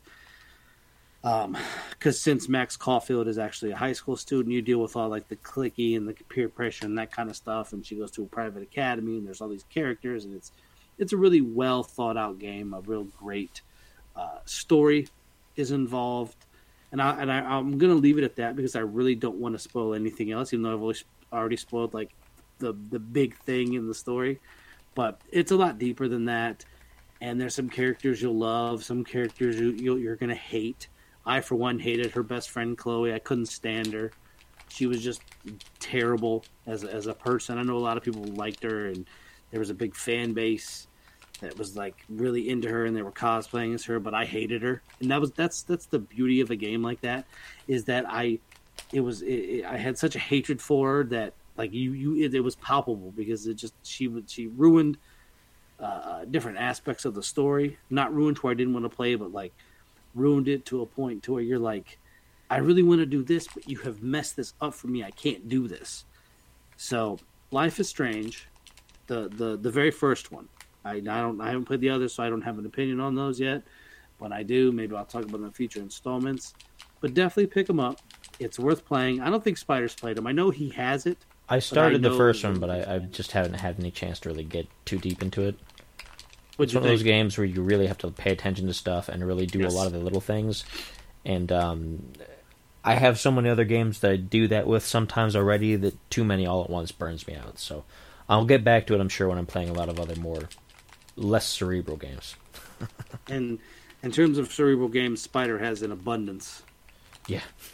I'm sure there'll be like 555 more. Oh yeah. In, in the week. While we're talking about games, though, um, th- let's talk about one that um, I played on my uh, on my 360 a ways back. I don't believe it's backwards compatible, so I haven't played it on my Xbox One in a while. But um, it was an interesting game, and I'm pretty sure I finished it. I don't remember, but I think I finished it. Uh, the game was called Singularity, and it dealt with uh, what happened at Chernobyl with the um, with the explosion and the the nuclear meltdown, and everything like that. And in the game, the nuclear meltdown wasn't specifically because it was a nuclear plant. It was because there was a research station there um, dealing with unstable technology, and that's what caused the disaster and you go there, and I forget the reason for going there. You're a soldier. You're, um, I believe, you're uh, an American soldier, and you're there with um, with the daughter of one of the researchers, and uh, who who disappeared there, and you're trying to find some kind of answer, something like that. But you go there, and you discover that there are mutated creatures running around there. Some of them are some are humanoid, some of them aren't. And uh, you also find out that there's holes in the universe there and when I say that, there, there, this is where the name singularity comes from. There's singularities in uh, in the universe between this one and a parallel universe, and they're crossing time. So you can go back and forth to times when uh, when a room was was um, was complete and there were people working there, and you can see things that happened, and you can try to influence different things. The more you play around with that, the more it makes the whole situation unstable because you're trying to shut a gigantic singularity that's hovering over the uh, over Chernobyl, and um, and you're supposed to shut it all down, and uh, and prevent uh, the entire both universes from being destroyed, which would wreck the time stream and all that kind of stuff. So, um, interesting, interesting game. I had fun. It's basically a shooter, like first person shooter, but you get a device that lets you alter the the singular the singularities and things like that, and um, uh, super interesting. They took that same concept. Now that I think about it, they borrowed that concept for the game Titanfall 2.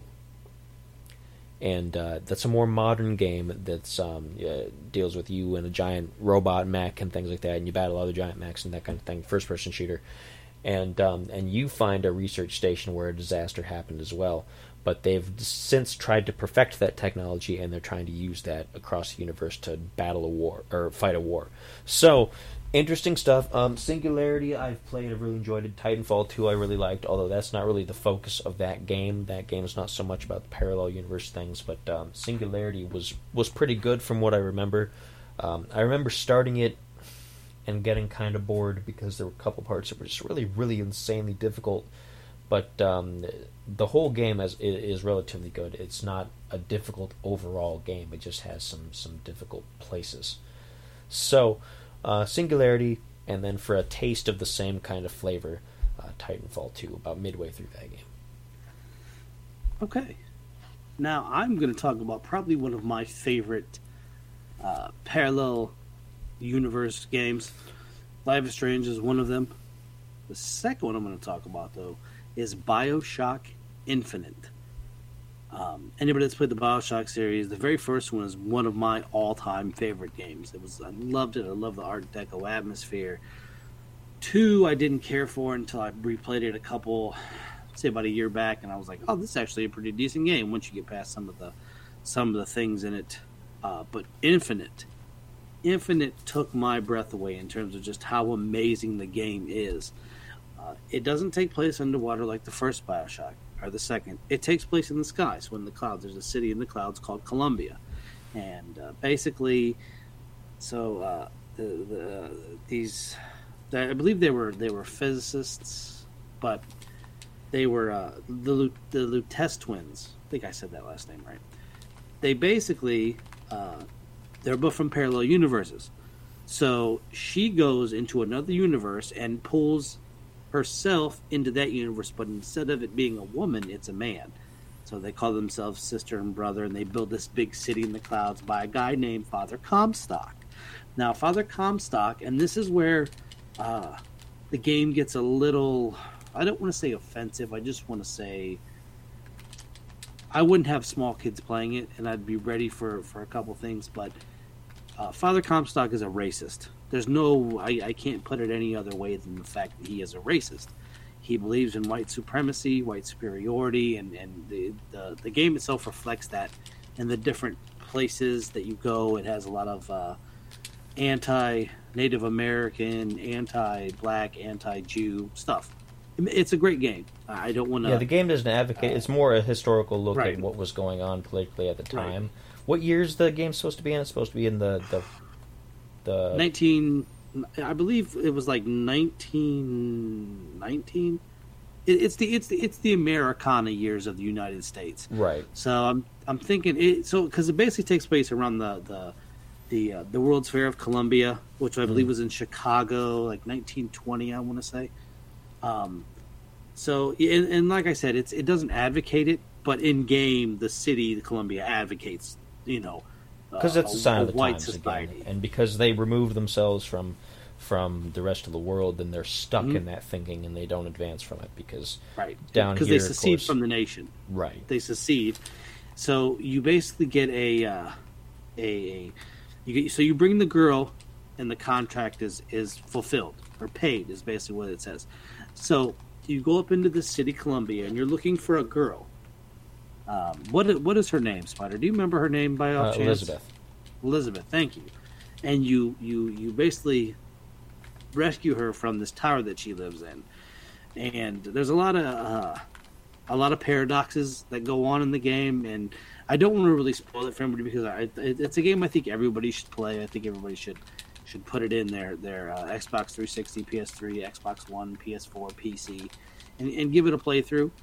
But uh, so so what happens is once you get to the the end of the game, and once again, I'm going to give you three count before I spoil it because I don't want anybody to, to get spoiled here. One, two, three. Spoilers, even though I just said I don't want to ruin for anybody. Um, you are Father Comstock. You are basically uh, him, and different realities play out differently. And there's different Elizabeths and different times, and Elizabeth is actually your daughter. And there's a whole reasoning behind that, and bring the girl and wipe away the debt. So you owe people, and it's it's it's really um, it's a really good mental game, and you know it, it showcases the the era of racism that America went through during that time. It showcases the the the hate people had for people that were just different colored skin than you are yourself, or that uh, that they were. And then there's a whole group of of of that. And then there's a part in the middle of the game. I would say when you say it was the middle where where the reality shifts, Mm-hmm.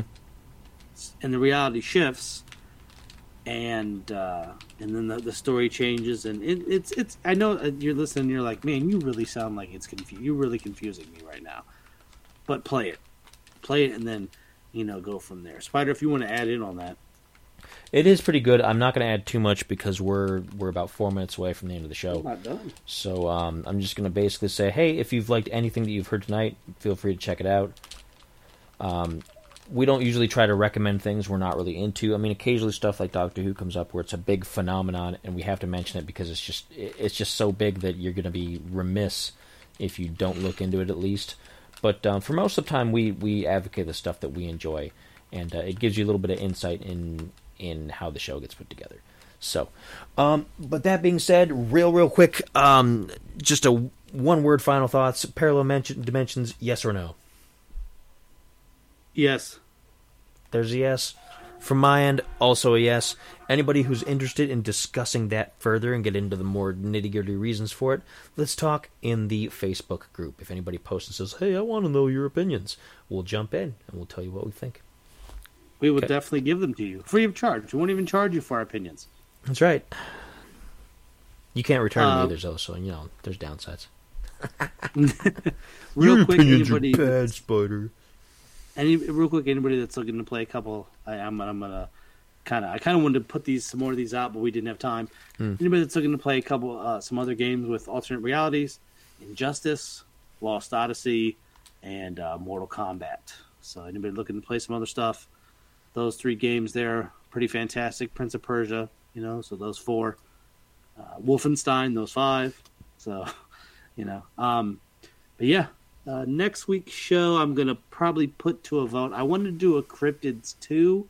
I don't know if that's gonna happen. Um, I want it to, but I, I'm I'm looking and see if there's anything more interesting that we can cover since we did cryptids already. I, I don't really want to start uh, having part twos yet until we've really like went out there and got a couple other things put in first. Folks in the in the in the Facebook group or in this chat room here, give us some some ideas. Go back listen to some of the other shows. They're always up available for download and streaming for free on demand. You don't have to worry about uh, paying.